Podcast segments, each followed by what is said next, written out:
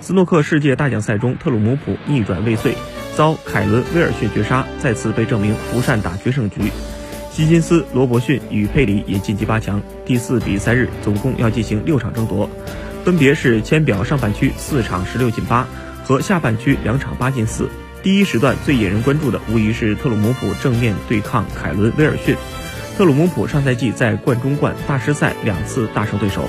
并自此走上了人生巅峰。过去一年多风头无两，威尔逊则被甩得越来越远。本赛季至今，他都没有像样的成绩，只收获了很多被逆转的比赛。半个多赛季一直伴随着被逆转命运的威尔逊，这次终于扛住了，亲手将卫冕冠军淘汰。双方互相的交手记录也变成了七比七平。